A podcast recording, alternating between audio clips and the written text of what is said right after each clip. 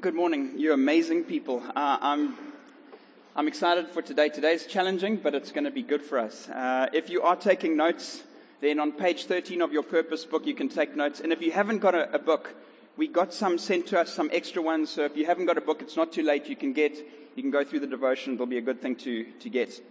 So over the past few weeks, we've, we've spoken about different areas that we find our purpose we spoke about Christ. Jesus Christ is the starting place of discovering our purpose. When we walk away from Jesus, we walk away from purpose. We need to keep our eyes fixed on Jesus, especially in the world that we live in.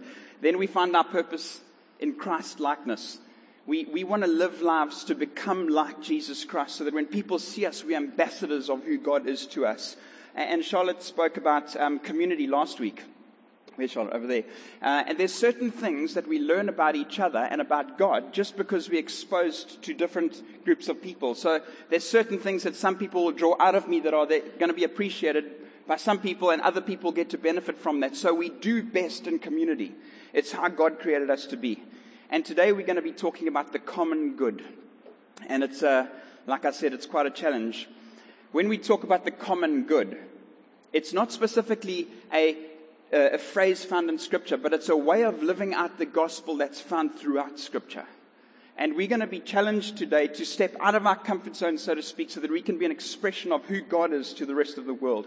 It's when we, as believers, live our lives for the benefit of those people inside as well as outside of the church. We are an expression of the gospel. So the thinking is not this. And I think that this has become our kind of consumer approach to everything in life. But this is, the thinking is not what's in it for me, but what's in it from me. So imagine we as a church arrive at church and don't think, oh, you know, I'm going to arrive at the church. What's in it for me? But what's in it from me? What can I bring to this place, to this world, to this community that makes it better? What's in it for me? Let me tell you what's in it for me, for you. Salvation, forgiveness, a relationship with God, eternal life, grace, purpose, and so much more. What we get from being in a relationship with Jesus is massive. It's absolutely massive. There's so much benefit. It's amazing to be in a relationship with God. What God has done for us.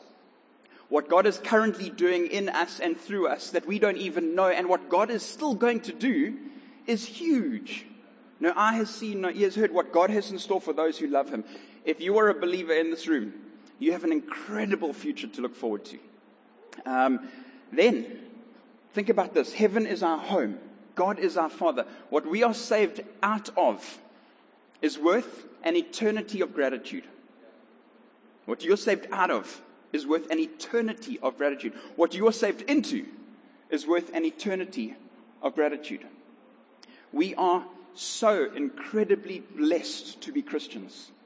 It's not something we should take for granted. It's something that we should live out enthusiastically because we are saved out of hell into heaven. It's eternal. It's powerful. It's significant. God Almighty is my Father. God Almighty is your Father. Yet finding purpose moves us from beyond what's in it for me to what's in it from me. Not to earn salvation, so it's not like I need to do all these things now because I need to maintain or earn my salvation. That's been paid for on the cross. And we accepted it through communion this morning. If you took the blood, the body broken for you, you recognize that you are saved. And now you say, Jesus, like Brent said, just incredibly well led this morning. He preached what I'm preaching. Our lives are an outpouring and offering to Jesus Christ. Not an add on, I'll add Jesus. It's an outpouring of everything I have for God. So we don't re- it's not to earn salvation, rather an expression and a response to it.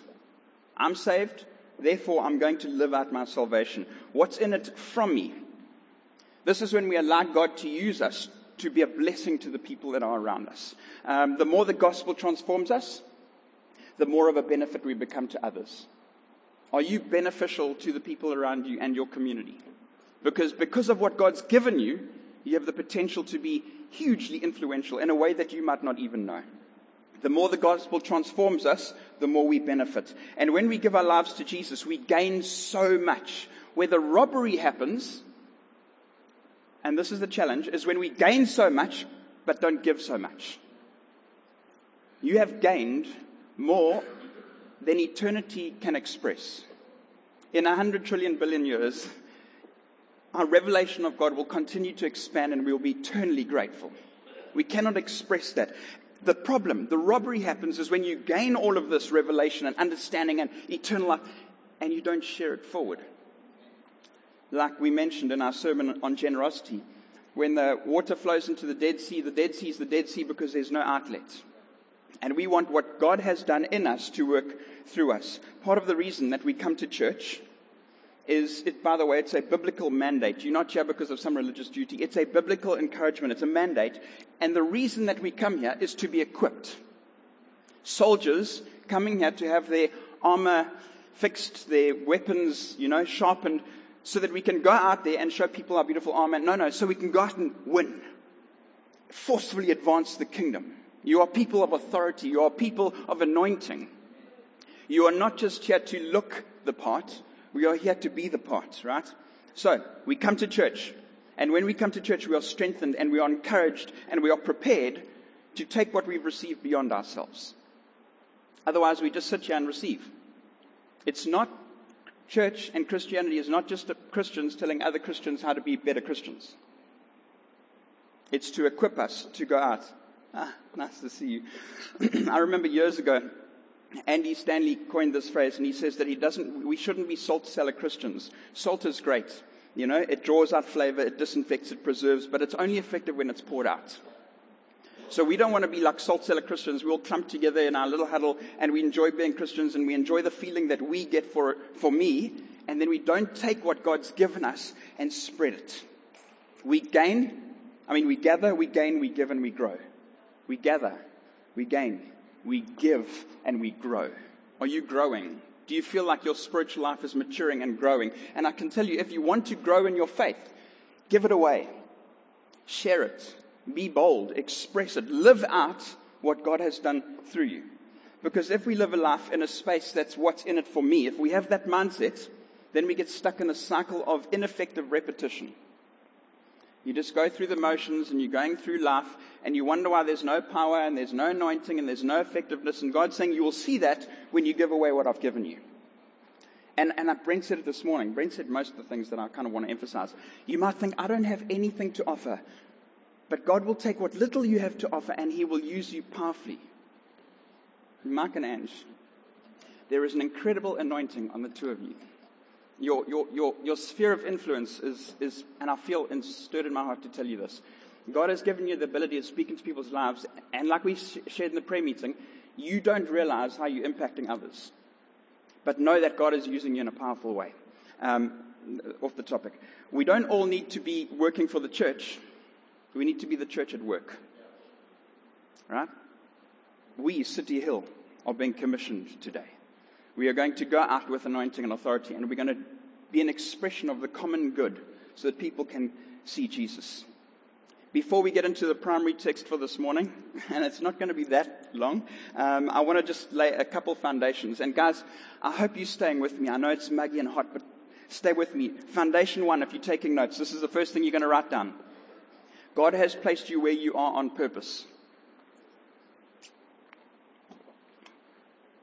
Um, Donnie came in this morning and he's just so fired up by this series, and I, I just love his, his constant heart to grow and learn. Um, great humility. And, and he prayed it this morning. He said, You are where you are on purpose. God has placed you in your space on purpose. Brent Brading, a friend of mine who leads a church in Richards Bay, he was talking about leadership and he, he used this phrase, which I'm going to use in a different way today. He said, instead of having a to-do list, we need to have a to-who list. So instead of a to-do list, we have a to-do list. He said, um, so, so to apply this to us living out the common good, which is today's subject, uh, when we look at our faith as a to-do list, it becomes a work-based performance. And of course, there is stuff that we need to do it was shared this morning. It's not just talk, talk, talk and no action. There is action that makes, needs to take place. Yet in addition, when it comes to our faith, imagine having a to-who list. I've received the gospel. Now Lord, show me who. All of you have who's all around you. And God has placed you there on purpose, with purpose, to affect the who. Not the to-do list, I will go through my Christian life. It's to who. Somebody in your space needs to hear what you've been given. I'm completely preaching Brent's preach for next week and the common good. It's good. Um, so, I've received the gospel now, Lord, who? Who, I work, where I live, where I visit, the sports club I go to, the things that I do, the social space. Who needs to receive what I have to give? Because the more I give it away, the more I will grow. I'm passionate about the gospel. I am passionate about the gospel because God has saved me out of purposelessness. He carries me through incredibly difficult times. He's with me when it's dark. He gives me reason to live and celebrate. He is the reason that I live. I love Jesus. And I honestly, I don't know how people can go through life without a relationship with Jesus, without becoming an absolute destruction to themselves and the community around them. If I didn't know Jesus, I just, I just don't know how people go through life. And we know Jesus and we can see people that need Jesus and all we have to do is introduce them. Right? And living a life for the common good does not come from what we know, it comes from who we know. And then the who inspires us to do the what. If you love Jesus, your life changes. You cannot help but live for Jesus. Knowledge puffs up Oh, you know, I can quote scripture all day and I can win arguments. And I remember at Bible college, I was challenged Tim, you're winning arguments, but not souls. Theology puffs up. But what's the point if it stays in us? The common good is to take what I've been given beyond myself. And it's not just my testimony, it's actions. Um, so, we do what we do not because God insists, but because relationship inspires. Are you with me? Like, I feel like this is just all for me. The vertical beam needs to be in place so that the horizontal beam can be effective. Is that right? Get that right, and that will become powerful and effective. Um, not one of the disciples, just that you know, had a degree. All they had was a relationship with Jesus and a testimony. And they took that and they lived out an expression of the common good, serving the community and loving people, and God radically changed the world. Imagine what He can do with so many of us God will use this church to change the world because He's building His church and He's at work even when we can't see it. And we sang this morning, even when I can't see it, you're working. You never stop, you never stop working. Some of you need to be reminded this morning God's doing something in your life that you might not know. God's speaking to and through other people, I mean, through you to other people in a way you don't realize. Don't be downcast. Why so downcast, O my soul? Lift your eyes. God has put you where you are on purpose. Um, so, you are where you are for a reason, and it's to reach people, and it happens through the common good. Our purpose is His people, to serve those inside the church and those outside. Not one or the other, it's both and. The second foundational principle, and I, I hope that you're taking it to heart, and it's found in our primary scripture for this morning, Luke 10, verse 25 to 28. The parable of the Good Samaritan. On one occasion, an expert in the law stood up to test Jesus. In some versions, it talks about the expert in the law as, as a lawyer. Um, so he's a kind of a, a, a, legal mind. He's an intelligent person here. And he says, Teacher, he asks, What must I do to inherit eternal life? What is written in the law? He replied. How do you read it? He answered. Uh, Jesus is brilliant the way he answers questions with questions and get people to think. He answered, Love the Lord your God with all your soul with all your strength, with all your mind, with all your, sorry, with all your heart, with all your soul, with all your strength, and with all your mind. And love your neighbor as yourself. You have answered correctly, Jesus replied. Do this and you will live. The second foundational principle, if you're taking notes, and I encourage you to do so, even if it's just to go back and allow God to speak to you, is to establish a genuine foundation of love. Right? This is not something that we write in our notebooks only. This is something that must be written on our hearts. Lord Jesus, I pray now that you will give us all your love for people. Do something radical in our hearts that we will love like you love and see like you see. God doesn't just love us, He is love. He is the source of love. So when we go to God, He fills us with His love, and then our love for Him and His love for us overflows and impacts the people around us. Love for me overflows to love from me. Lorraine, where is Lorraine? Oh, Mike and Lorraine here. There we go. Max here. Lorraine shared a scripture at prayer meeting, which I believe the church needs to hear. Matthew 24 talks about the end times. And a lot of talk end time talk. And if Jesus came back tomorrow, it would be wonderful. If he came back today, it would be wonderful too. Um, so in Matthew 24, it talks about the end times, what it'll look like wars, famines, earthquakes, deception, false prophets, sin. It's going to abound, right? And in the middle of all that chaos, this word applies. Listen to this Matthew 24. Because of the increase of wickedness, we are in that space. Whatever your end time theology is. Because of the increase of wickedness, the love of most will grow cold. But the one who stands firm to the end will be saved, and the gospel of the kingdom will be preached in the whole world as a testimony to all nations, and then the end will come. And what struck me when Lorraine, uh, when Lorraine was sharing this is that she said, it says in that scripture, the love of many will grow cold. How many of us live loveless lives of frustration, wishing that we worked with more godly people or we weren't where we are right now? And I really believe that by the Holy Spirit that He's going to challenge you this morning, take hard hearts and make them soft again. Um, so, foundation one God has placed you where you are on purpose. Foundation number two, we need to have a genuine expression of the love of God. Otherwise, all we're going to do is allow our hearts to grow cold.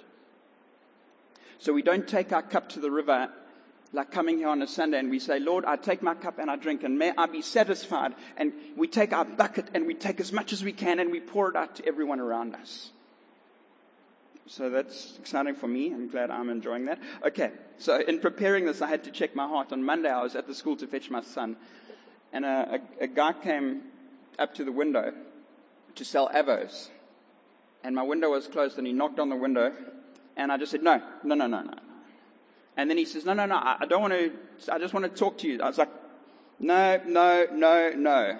I don't, I don't want to talk to you. I didn't even open my window, right?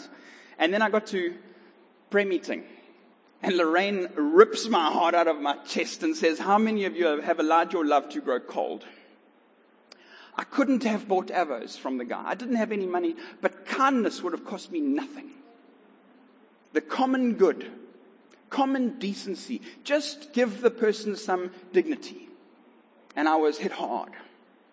Because I'm not standing here, as you all know, as someone who uh, demonstrate perfectly. I'm someone who's saying, Jesus, please, may my heart not grow cold. And lots has happened. And over the last few years, we have had the potential through all that's happened for our hearts to grow cold. For us to become cynical and angry and bitter and go, we wanted to help, but now no right? And we prayed for all of us. So all of you benefited from our prayer meeting on Tuesday. And that we prayed for compassion, obedience, and wisdom. Right? Remember, love comes from the who, not the what. There are times that we need to do something.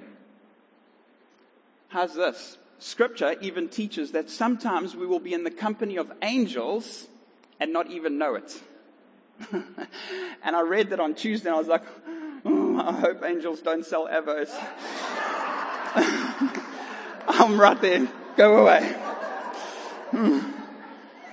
Thanks, Lorraine. I hope she's going to listen online. So the, the experts in the law, these intelligence minds, they try and trap Jesus. And, you know, and he, they, he says, love God with all your heart, your, your, your soul, your strength, your mind, and love your neighbor as yourself. Now we go into our primary text. Luke 10 verse 29 to 37. The parable of the Good Samaritan but he wanted to justify himself. How many of us do that? We just, uh, the, the reason I didn't open the window, justify, justify, justify. We've got a list of excuses, um, all of us. But he wanted to justify himself. So he asked Jesus, Who and who is my neighbor? So what he's trying to do is he's trying to narrow the playing field to just you know, like, who is my neighbor? Hopefully, when you answer the question, you're going to narrow it down. So it's just the people that actually suit me because it's convenient. So the Greek definition of how he approached this question is this. Um, the, the, the, who is my neighbor is, in Greek, is someone who is near. In Hebrew, it's someone that you have an association with. So his interpretation narrows it down to just the Jewish people because in that culture, a Jewish person would never have a Roman or a Samaritan or a stranger as a neighbor. You lived in your pocket. You lived in your community and you helped your community. And anyone outside was not considered a neighbor. So he challenges Jesus, who is my neighbor? In reply, Jesus says, A man was going down from Jerusalem to Jericho, and then he was attacked by robbers. They stripped him of his clothes, beat him, and went away, leaving him half dead. He's half dead, half alive. Verse 31. A priest, a priest, happened to be going down the same road, and when he saw the man, he passed by on the other side. He's a religious leader. He's a priest. He saw the man, and then he thought, let me just walk on the other side of the road. And he goes on the other side and he carries on walking. Can anybody relate? Obviously not us. So, the Levites, the next guy comes along. And when he came to the place and saw him, he passed by on the other side. A, a, a priest and a Levite, these are highly respected people. These are the religiously informed people. They see this person and they go, ah, other side, right?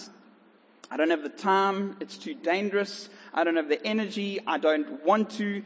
Nothing any of us could relate to.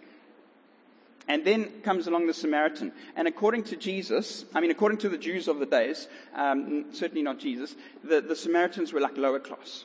These were Jewish people that had intermarried with non-Jewish people and therefore they were considered to be a disgrace and therefore you didn't hang out with them. They were not cool to hang out with. And even remember Jesus when he went to the well and he asks the Samaritan water for water and she's like blown away and she's like, but Jews don't associate with Samaritans. We're just not at that level. Right? And then Jesus knows this guy has this superior mindset. I'm better than the other people. And he speaks straight into that context and he compares him to the Samaritan. But the Samaritan, as he traveled, sorry, verse 33, came where the man was, and when he saw him, he took pity on him. He went to him and bandaged his wound, pouring oil and wine.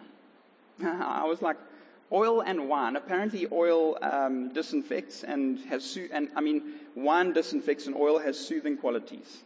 Or he had absolutely no idea. Yeah, have some wine, have some oil. Imagine going to the doctor and he's like, "You're very sick. You need uh, wine and oil." I'll have the Greek salad and the Cabernet Sauvignon, whatever wine is called. Uh, then he put the man on his own donkey, to his donkey, not someone else's donkey, brought him to the inn and took care of him. The next day he took out two denarii, which is a day's wages, and gave them to the innkeeper. Look after him, he said. And when I return, I will reimburse you for any extra expenses you may have. This means that it cost him time, money, effort, supplies, with no guarantee that he would get a thank you in response. Jesus draws a strong contrast between those that knew the law and those that followed the law. We can all sit here and I can do a survey on what the right thing to do is.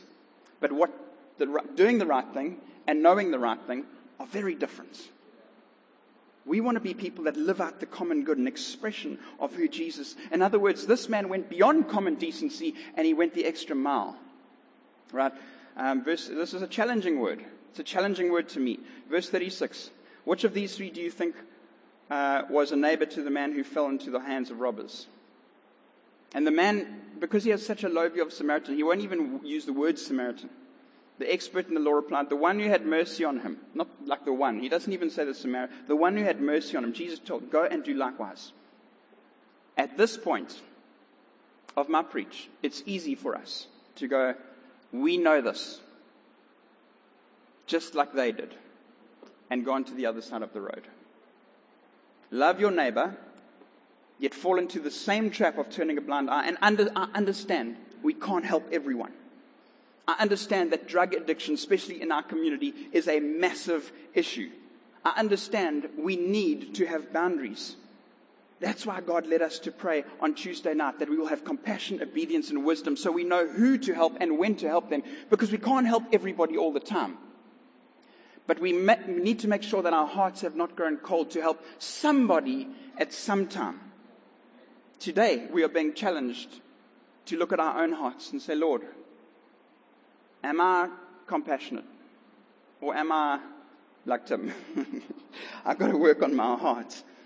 All right, to live for the common good is to trust God to give us the grace to go beyond common decency and to overcome a massive hurdle called even if.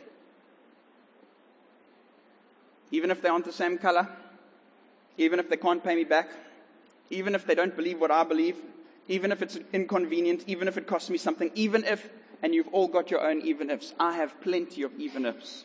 I would normally help you, but And as I've shared before, Taryn Daniel has nearly, actually, I think every single miracle of Jesus happened through interruption. So we're going along on that side of the road, and that person is in need, and we go, that's inconvenient for me right now. I don't need that because I'm on my journey, and God's saying, actually, you, my vessel, I'm using you to expand my kingdom. You are an expression of the common good to that person. So therefore, that interruption is a kairos moment, a God thing. And we go, I don't have the time, I don't have the energy, I don't have the money, go away. And then God convicts you.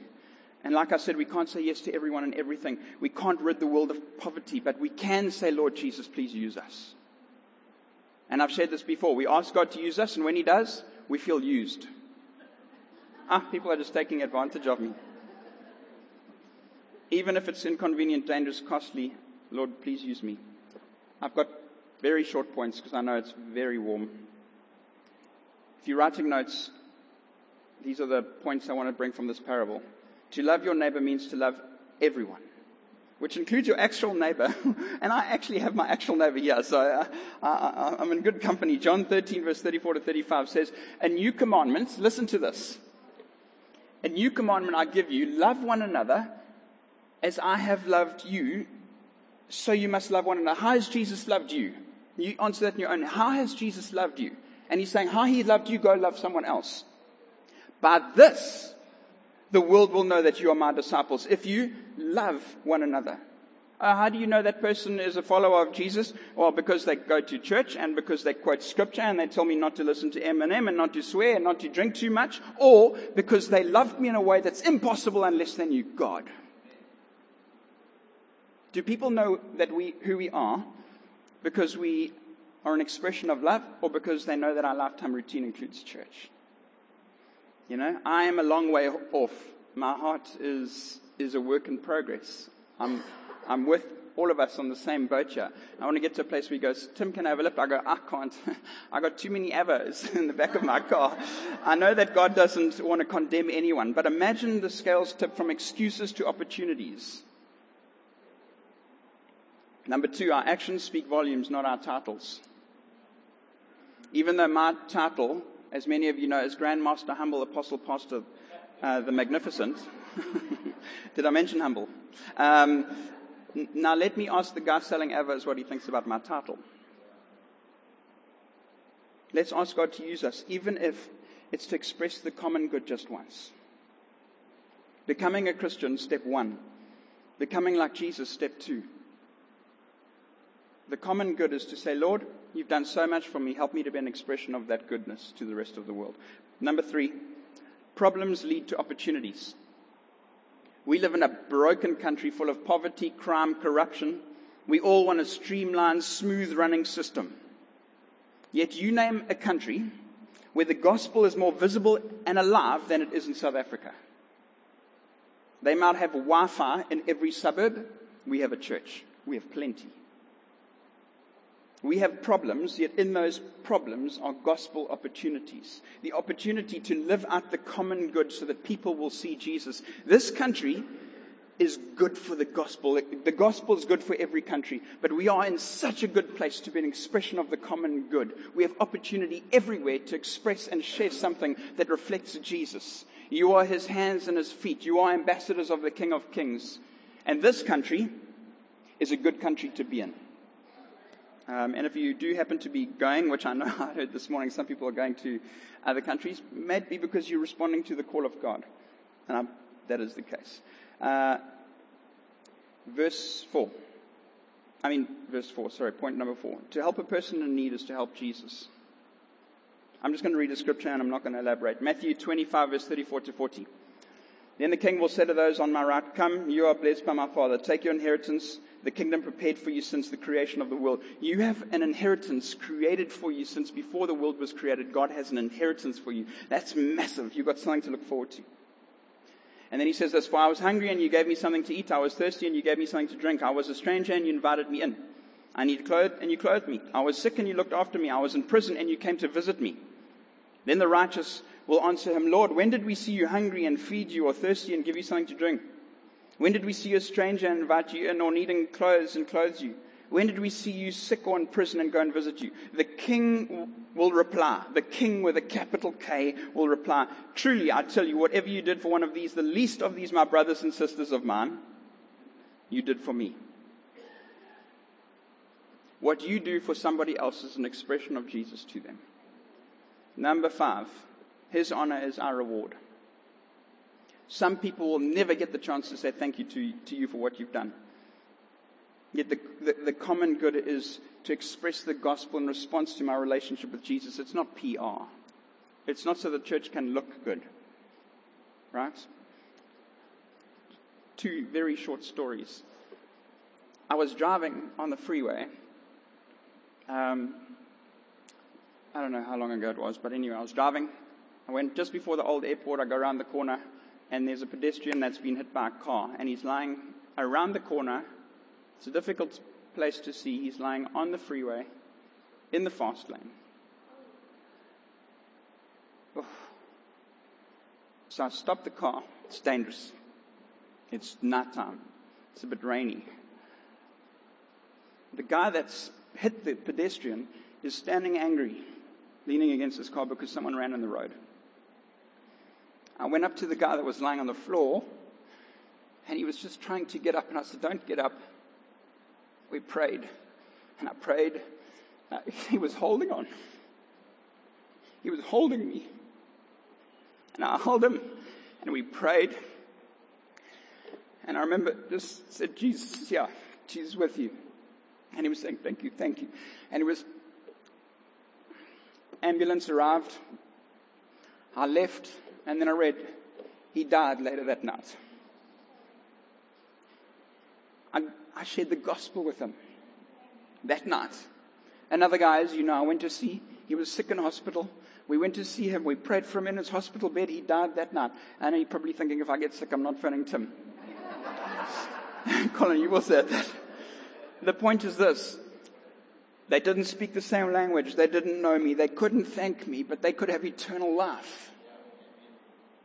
I gave them nothing but kindness and what God has given me.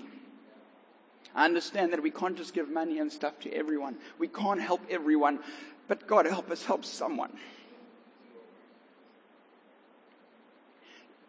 Let our hearts not grow cold. We can't help everyone. But may this church be effective in an expression of the common good. You were the hands and feet of Jesus. You were the heart of Jesus. Maybe that guy with the Evers, maybe he'll come back. I might not buy Evers, but I want to give him the time of day deserves. We live in a country where it's easy for our hearts to grow cold, but also a great opportunity for the gospel. Let's pray together. Father, I thank you that we will be an expression of the common good. Lord, we gave you our lives. As believers in this room, Lord, we say, My life is yours to use as you will if you call me, Lord, not to cross the road and to help somebody that needs it, I pray, Lord Jesus, that you'll do so. I pray, Lord, that we will help people even if they can't say thank you, even if they don't pass back, even if they don't appreciate it. Help us, Lord Jesus, to be an expression of the gospel. Because we are believers in God Almighty. We go beyond the common uh, decency and we express the common good. Please, Lord, soften our hearts. May we not become bitter, cynical, angry, critical of those people, Lord Jesus, that desperately need something. And it could be wealthy, it could be poor. Help us to have wisdom, compassion, and obedience, Lord Jesus, to see what you see and to know what to say at the right time, when to give and when not to. Help us to have incredibly godly boundaries, but be open to what you want to do through our lives. And in those interruptions, Lord, when things don't go the way we want them to, I thank you for kairos moments where you do something that has an eternal consequence. We say yes to Jesus. Use us, Lord, for the common good. We pray. Help us find purpose in that space. In Jesus' name we pray. Amen.